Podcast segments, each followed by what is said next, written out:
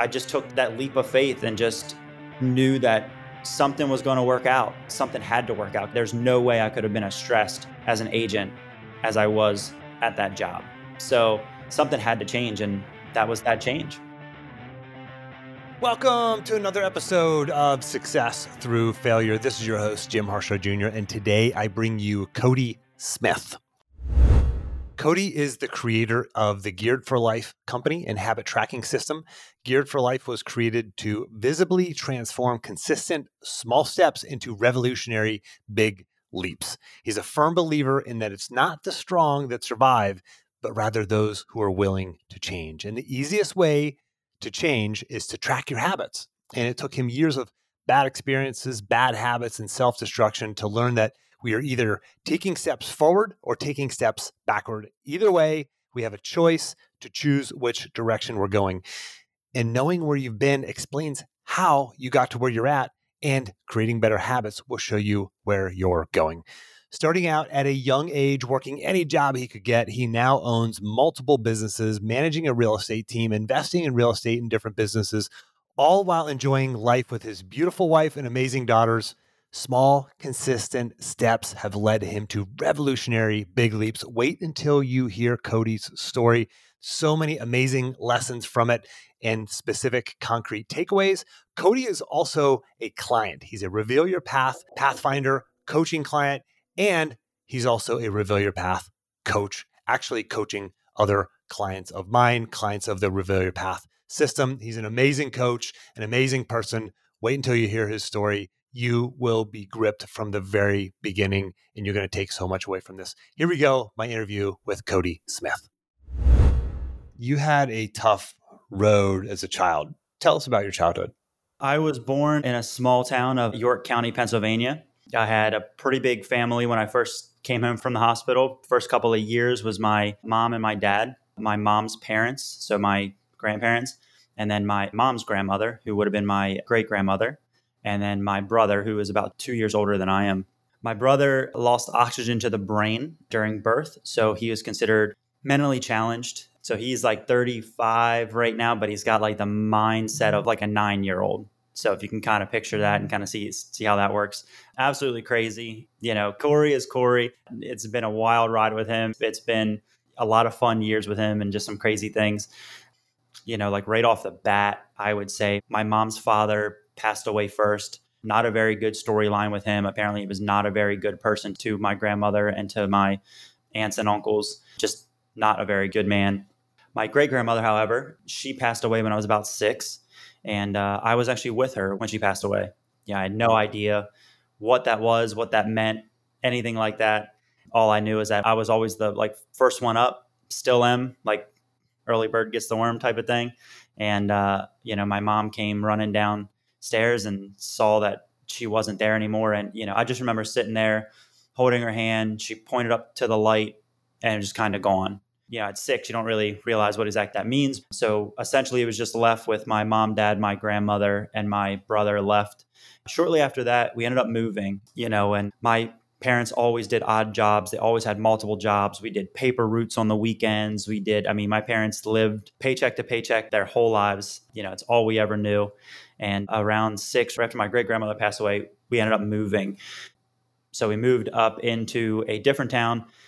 And that's where we ended up going to school after that. And you know, it wasn't long after that that we ended up, you know, homeless for about two weeks, living out of my mom's car. We were back and forth, just some crazy things with my dad. My dad ended up cheating on my mom and she left him and then they split up and it was the whole thing. And, you know, shortly after that, we were homeless and you know just all this crazy stuff that's happened you know you don't know what what you don't know. So to corey and i this was just life you know?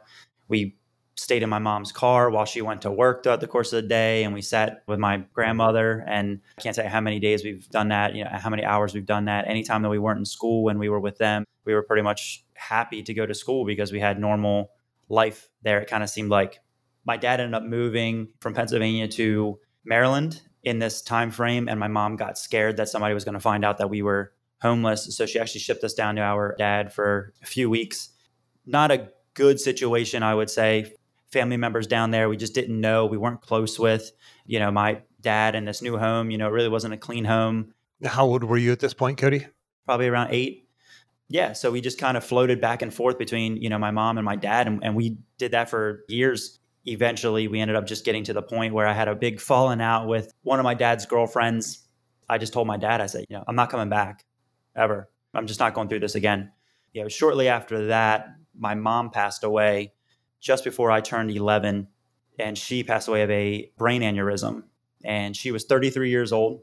I'm 33 now, so kind of that that age kind of sits there. But um, nobody ever thought that this would have happened. She was the youngest of eight kids. You know, she was there one day and gone the next.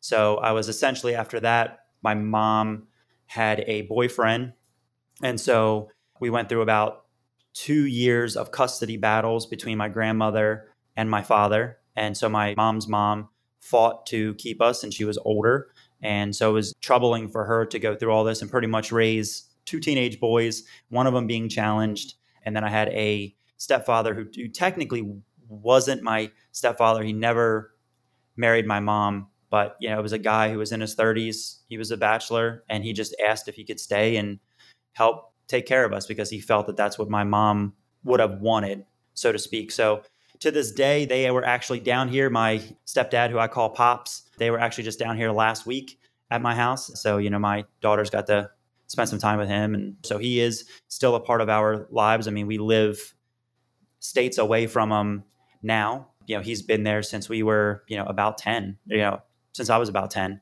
And so, you know, through all those years, teenage years, he was there to help, taught me to shave, taught me to drive, taught me, you know, everything that pretty much learned as a kid growing up. Yeah. Yeah, you and I have talked about this more in depth, and boy, there's a lot of details in between. But that's a, a great high level view of it, Cody. And I appreciate you sharing that because that's a hell of a story. You've had just hardship after hardship, and every excuse and every reason to believe that you were just going to end up, you know, down uh, some kind of similar path, and you know, and you haven't, which is really the story that I want to continue to explore with you. But at what point did you realize this wasn't a normal life? I don't even know how old I was. All I know is that I steered away from friends that had a normal family, friends that had, you know, like a normal mom and dad, you know, siblings and just normalness in their life. I just shied away from that. You know, it just didn't feel right. You know, it just didn't feel because that's not what I was used to. I was raised in a family. It was, I mean, we have a very large family between aunts and uncles and cousins. And, you know, our family, our close family was just, uh, you know, we always lived lower class growing up. We never really had a whole lot of cash to really do anything.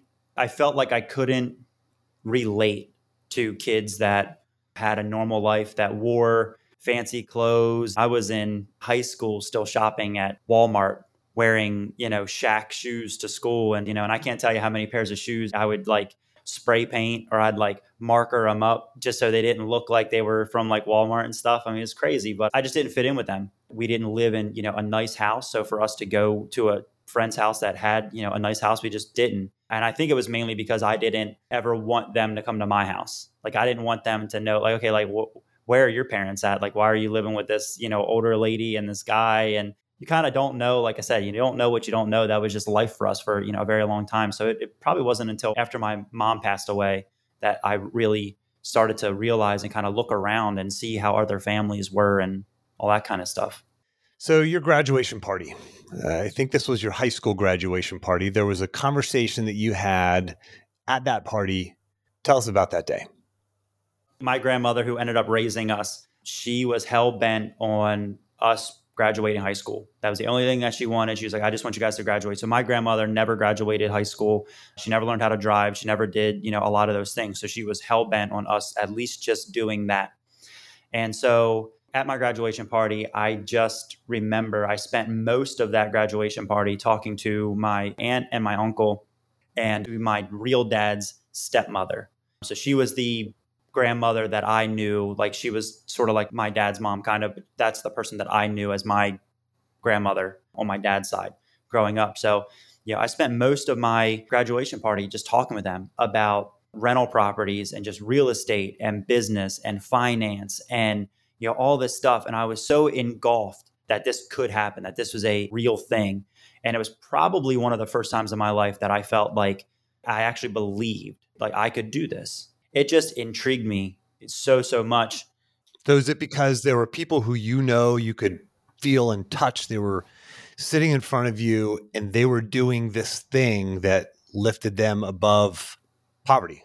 I would say so. My um, aunt and uncle they owned a real estate portfolio in Philly where they also owned a printing company. They were the wealthiest people that I knew by far. And so it was always fun kind of going to their house and they didn't live this overly lavish lifestyle, but you know, it felt kind of weird sometimes going to their house because it was the nicest house I've ever been to. It was the first house I've ever been to that actually had a pool. And now where I live, that's every other house. Yeah, so it's crazy, but you know, their cars that they drove and just things that they did, I just I wanted to be just like that.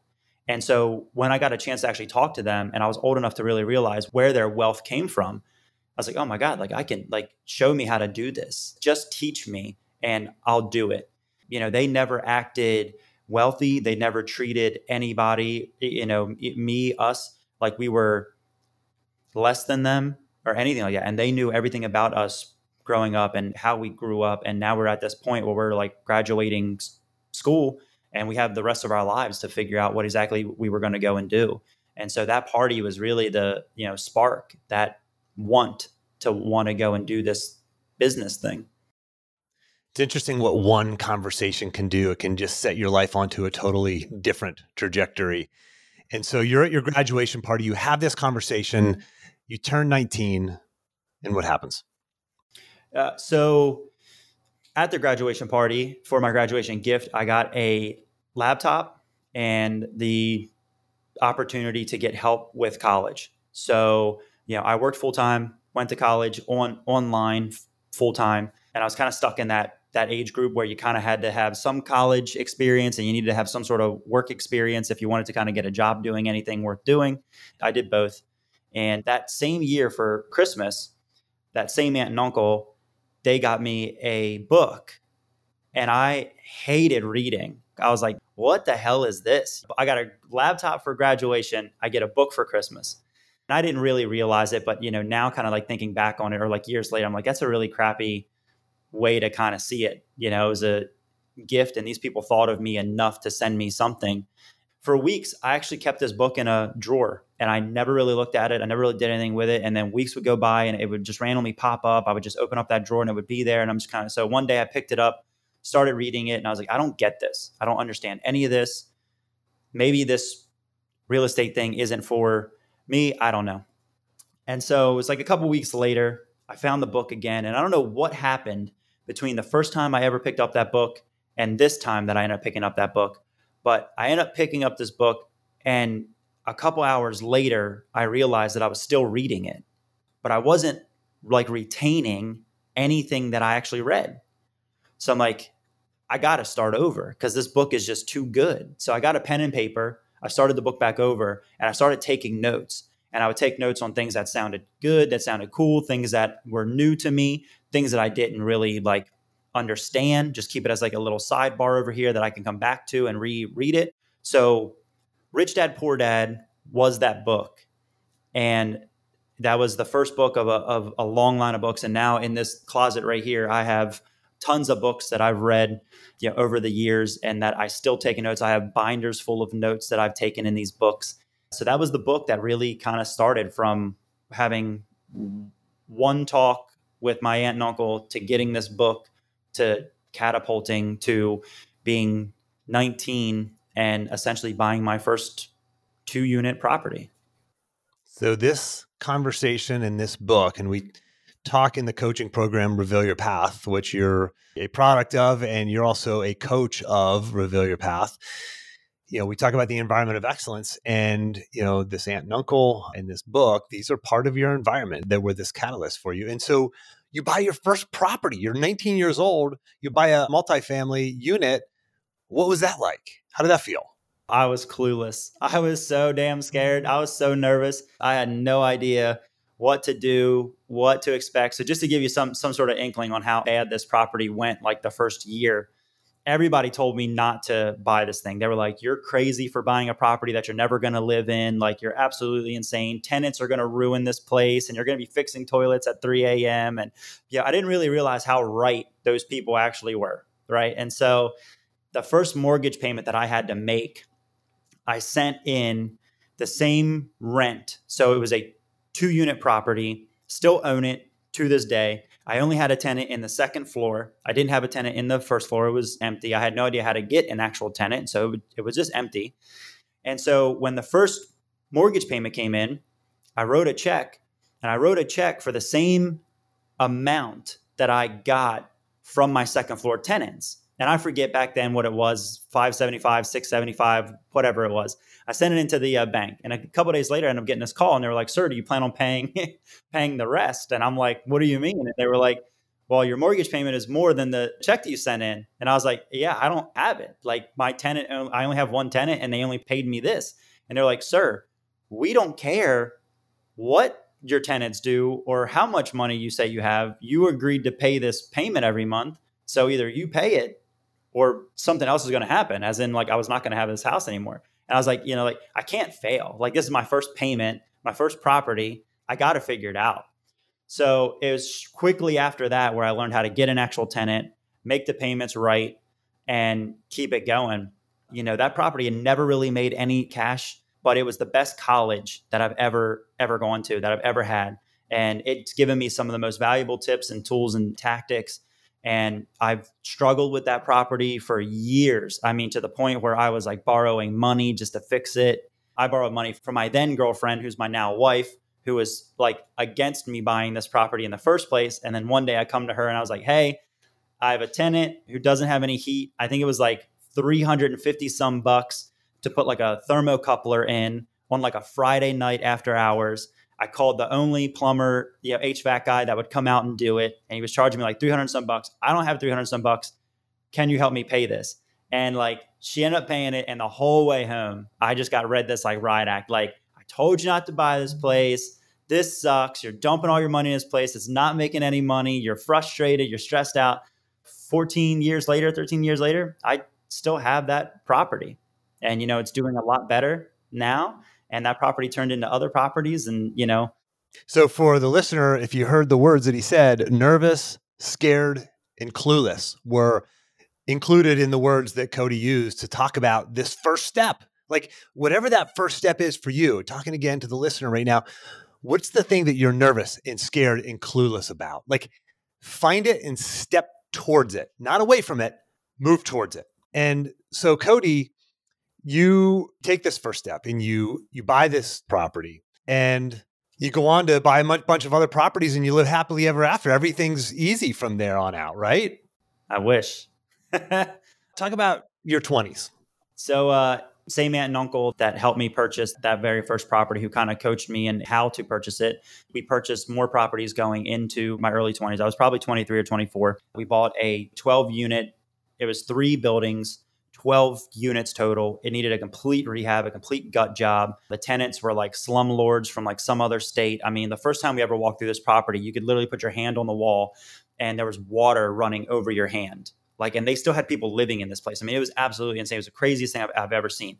And so we ended up buying this property and, and fixing it up and, you know, so on and so forth. And it did well over the years. It, you know, paid for itself. But, you know, the whole way through my 20s, I spent my 20s partying. You know, I, spent my 20s not really growing, not really, you know, learning and really getting in contact with people that could help me grow further. I had a very good group of friends, friends that I'm still friends with today.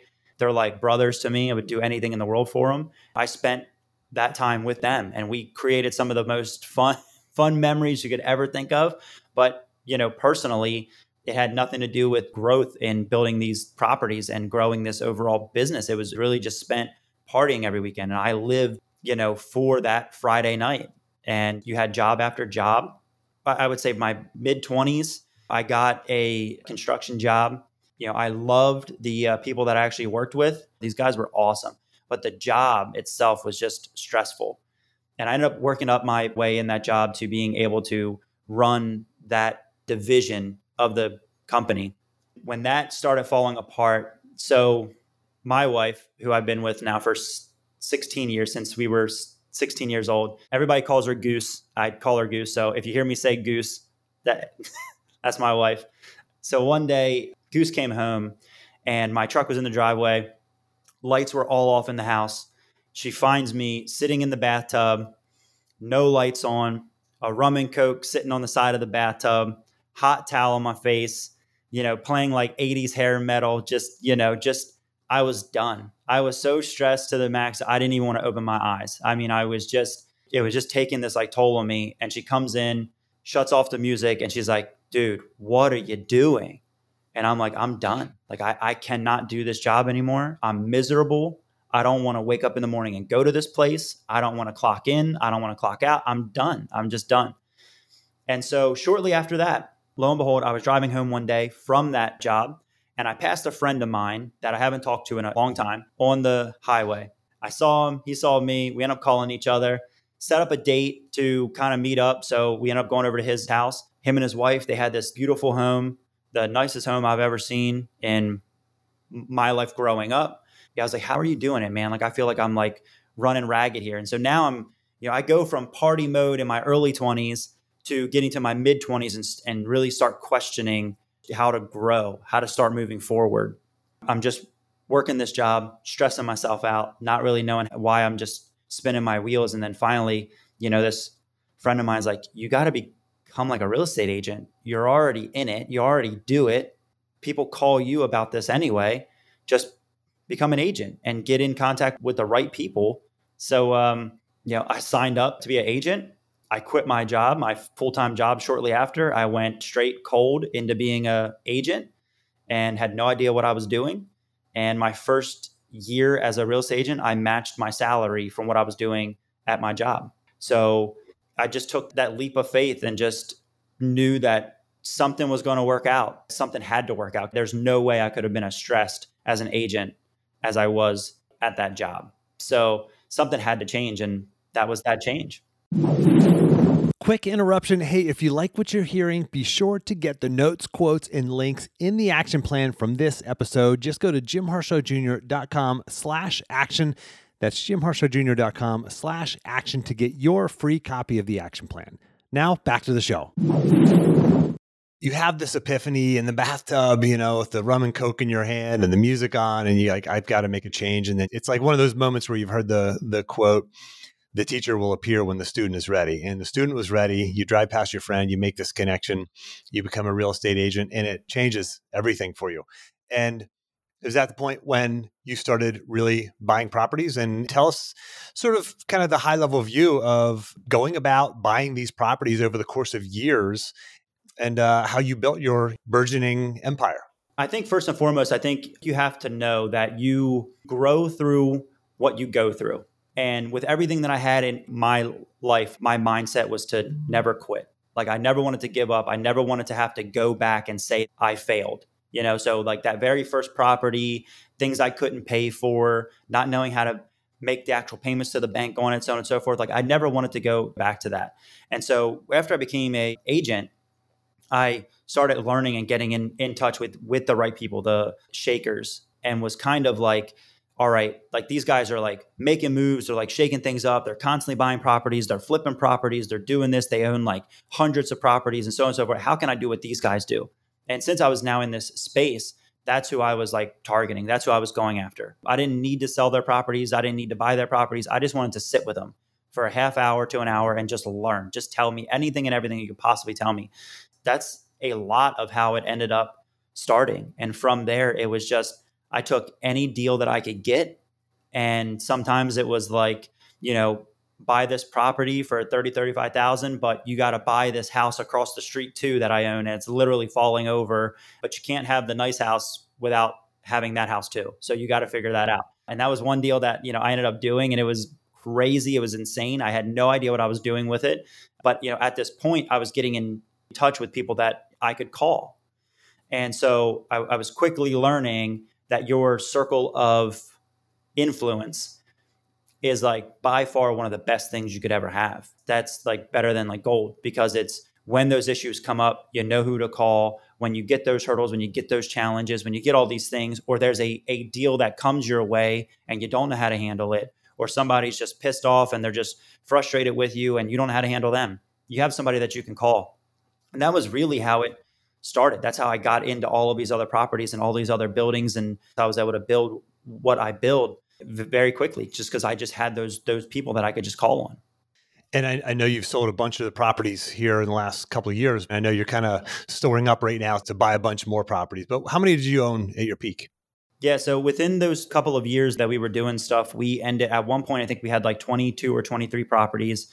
Yeah, we were like building one house. We had a couple of lots. We were, eh, you know, interested in building more houses on more lots. You know, we were kind of getting into those things. And just recently, last year, I sold every single one of those lots, every single one of those properties, except for two properties that I still currently own. One of them, my stepdad is actually in now. So he's pretty much the reason why I have that property up there. And the uh, cabin that I'm also part owner with other family members that we pretty much grew up going to over the years and so on and so forth. So those are two properties that I currently have now. You know, other than that, we, we sold everything. Yeah. A fascinating story, Cody, from homeless to owning dozens of properties to where you're at now. You know, you and I have worked together for years and you've set some BHAGs and achieved them along the way. And by the way, I don't want to skim over that for the listener because you set a big, scary goal of selling everything, moving to Florida and starting over back then because you were in York, PA. But and you did that. I mean, holy cow. I mean, I remember the day when you called me, like, Jim, I I can do it now. He's like, wow, you know, you were just like, and you still are just making these huge leaps in such a short amount of time. Were there failures along the way, Cody? Or was it always just kind of like, okay, we buy property, this is easy, just keep on moving? Did you fail, struggle along the way? Yeah, there's obviously people that come and go. There's tenants that, you know, don't pay rent. There's, you know, people that say they're going to do something and don't do it, you know, and you're left holding the ball. But as I was excelling in my business, and as I was excelling as an agent, I think one of the biggest failures that I noticed as time went on was that I was just working all the time. And I was working at the office, I was waking up working, I was working when I was coming home, like come home, kiss my wife, get back on my phone, laptop, whatever. I was just working. I mean, I was working in the hospital when my first daughter was being born.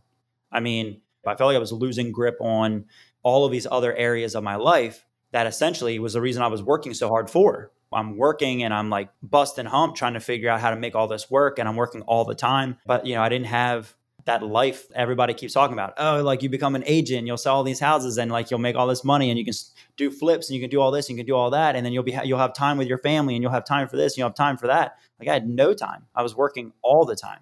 And so I'd say that was probably one of my like biggest failures. I mean, when I wanted to accelerate myself in my career as an agent and in sales, we started learning how to like track progress. So we started tracking our sales calls, we started tracking all of our listings, we tracked everything. And so one day I was sitting there and I was thinking to myself, I'm like, okay, if I can track my sales and I can essentially progress into the next level of being an agent just by tracking progress, how can I track progress in my own life and like grow from there? How can I put things in place in my life and track that I'm actually doing it, not just letting life happen, making life happen? How can I actually do this? So I just started randomly putting random things that I wanted to do on my calendar. And so it was, you know, having those normal like date nights with your wife, setting time aside to like actually sit down and read or maybe do something that I wanted to do just for me, you know, planning trips and just doing these different things. I just kind of like nitpicking little things on your calendar. And that's kind of what I was doing. So I was tracking all my sales, I was tracking all my income and so on and so forth. And then I just started tracking these like little things. And I started researching entrepreneurial type people, high achieving people. And what I found was these people that are like Mach 2, hair on fire, wake up at 4 a.m., go to bed when they pass out, people that are just nonstop all the time. How do they do it? Because they look like they have it all together. How do they do it?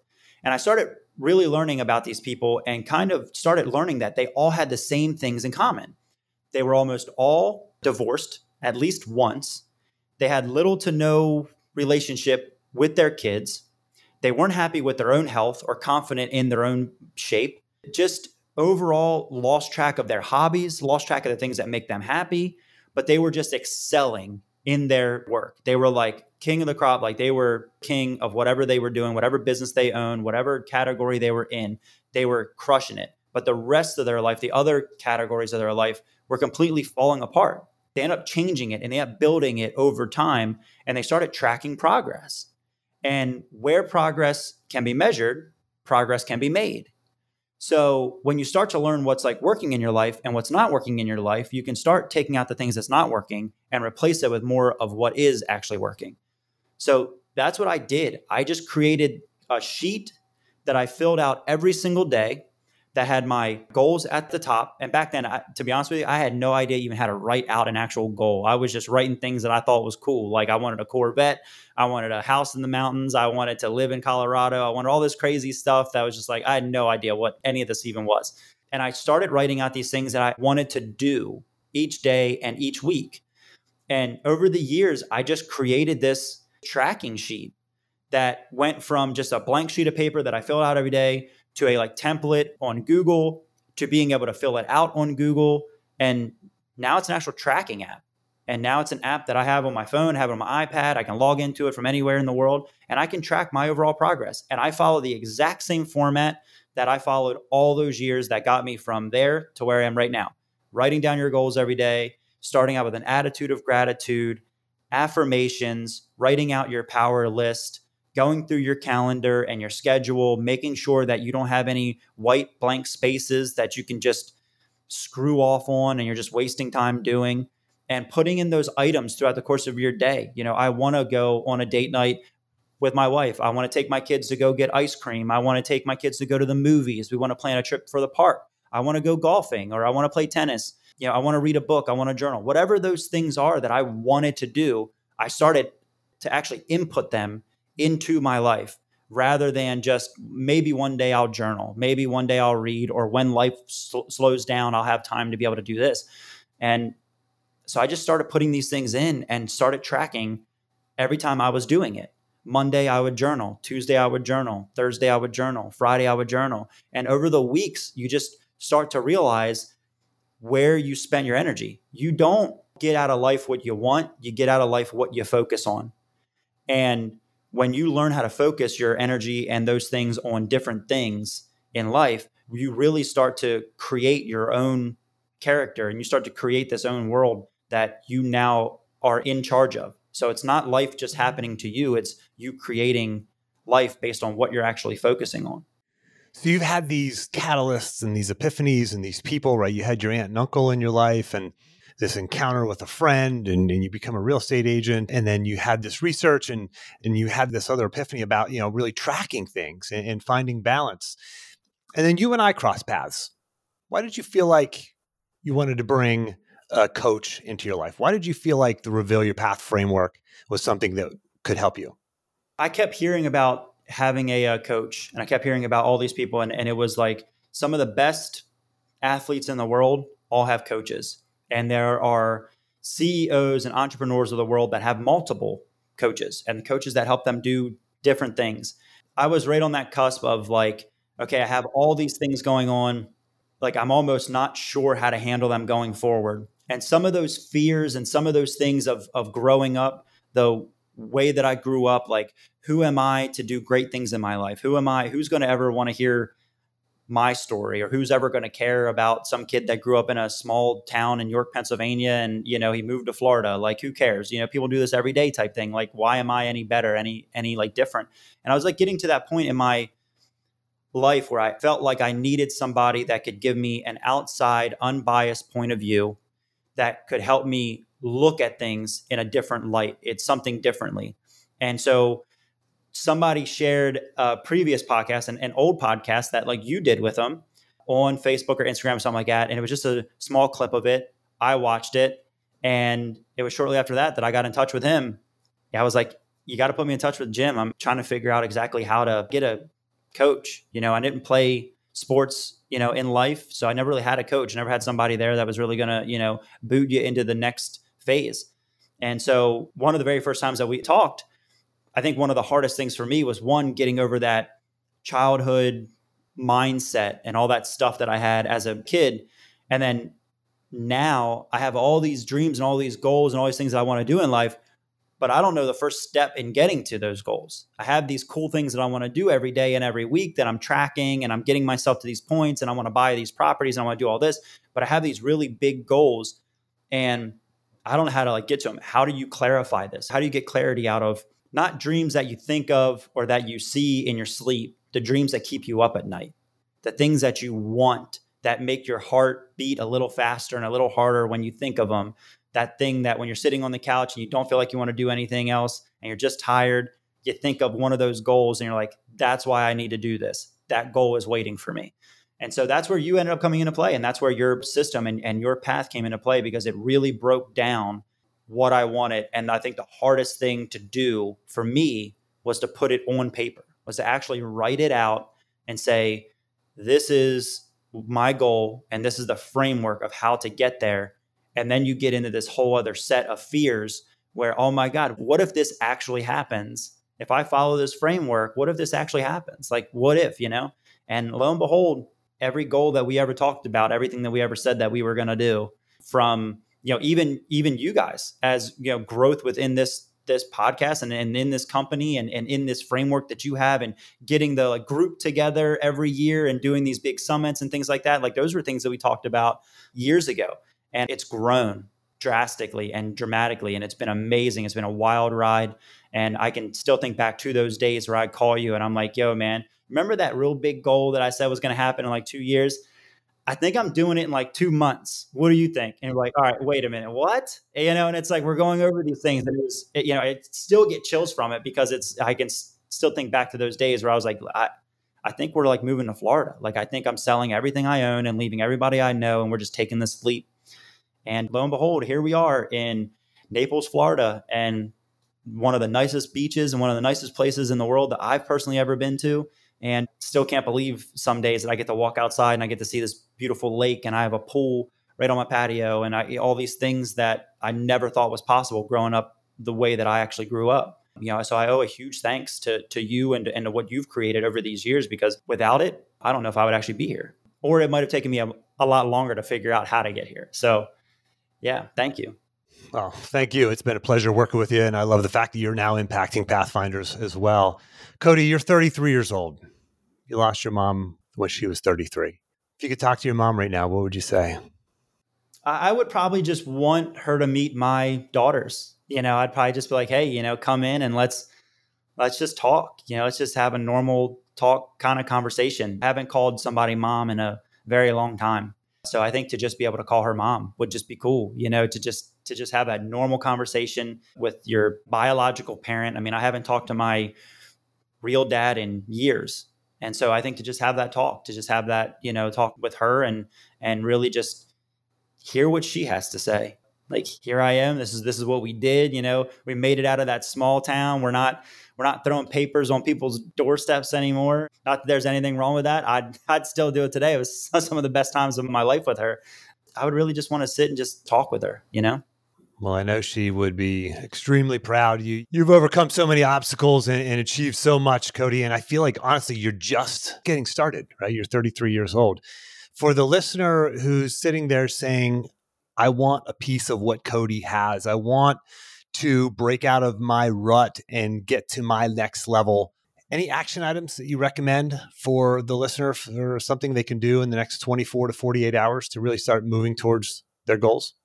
Yeah, I would say there are probably two two things. First and foremost, your sphere of influence is by far one of the biggest things in your life. It's either going to push you forward or it's going to hold you back. And in most cases, for most people, they're just blinded by the love that they have for other people. And some of those bad people in your life, some of those people that are holding you back, are some of those people who are closest to you.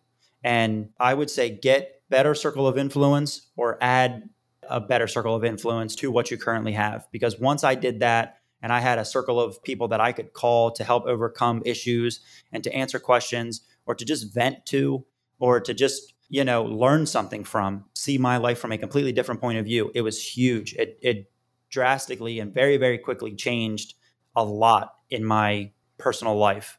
And so I would say look at your sphere of influence and make those changes, get a better circle of, of, of influence. That's one. The second one is I created an app because of that exact same thought process. How do I get further? How do I show progress in different areas of my life? So essentially, start taking hold of your calendar. And you can do that by yourself with your calendar currently. You can get the app, and the app can help you do that. But really start to hone in on those blank spaces in your calendar because that's what's costing you time and money and energy and really start to measure where you're showing progress in life in yourself in your health in your wealth in your relationships and all of those areas of your life where do they fit on your calendar and start plugging them in plug in those date nights plug in those ice cream trips with your kids plug in those family trips plug in some golf plug in some tennis plug in whatever you want to do that's going to essentially help you that's why we work. That's that's why we grind so hard to be able to live life. And if you're going to grind hard and you have no time to really live the life that you're grinding for, you're going to very quickly realize what you're doing with your time. Cody, where can the listeners find you, follow you, learn more about the tracking app and the work that you do? Yeah, so you can find me personally on social media. Instagram is Gulf Coast underscore Cody SWFL. So Gulf Coast Cody Southwest Florida.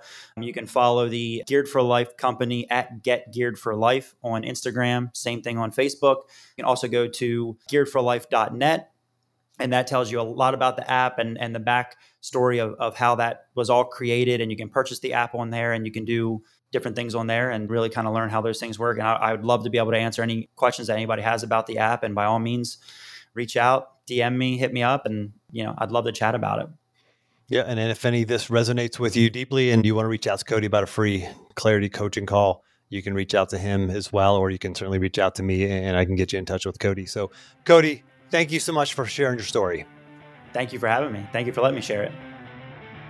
Thanks for listening. If you want to apply these principles into your life, let's talk. You can see the limited spaces that are open on my calendar at jimharshawjr.com slash apply, where you can sign up for a free one-time coaching call directly with me. And don't forget to grab your action plan. Just go to jimharshawjr.com slash action. And lastly, iTunes tends to suggest podcasts with more ratings and reviews more often.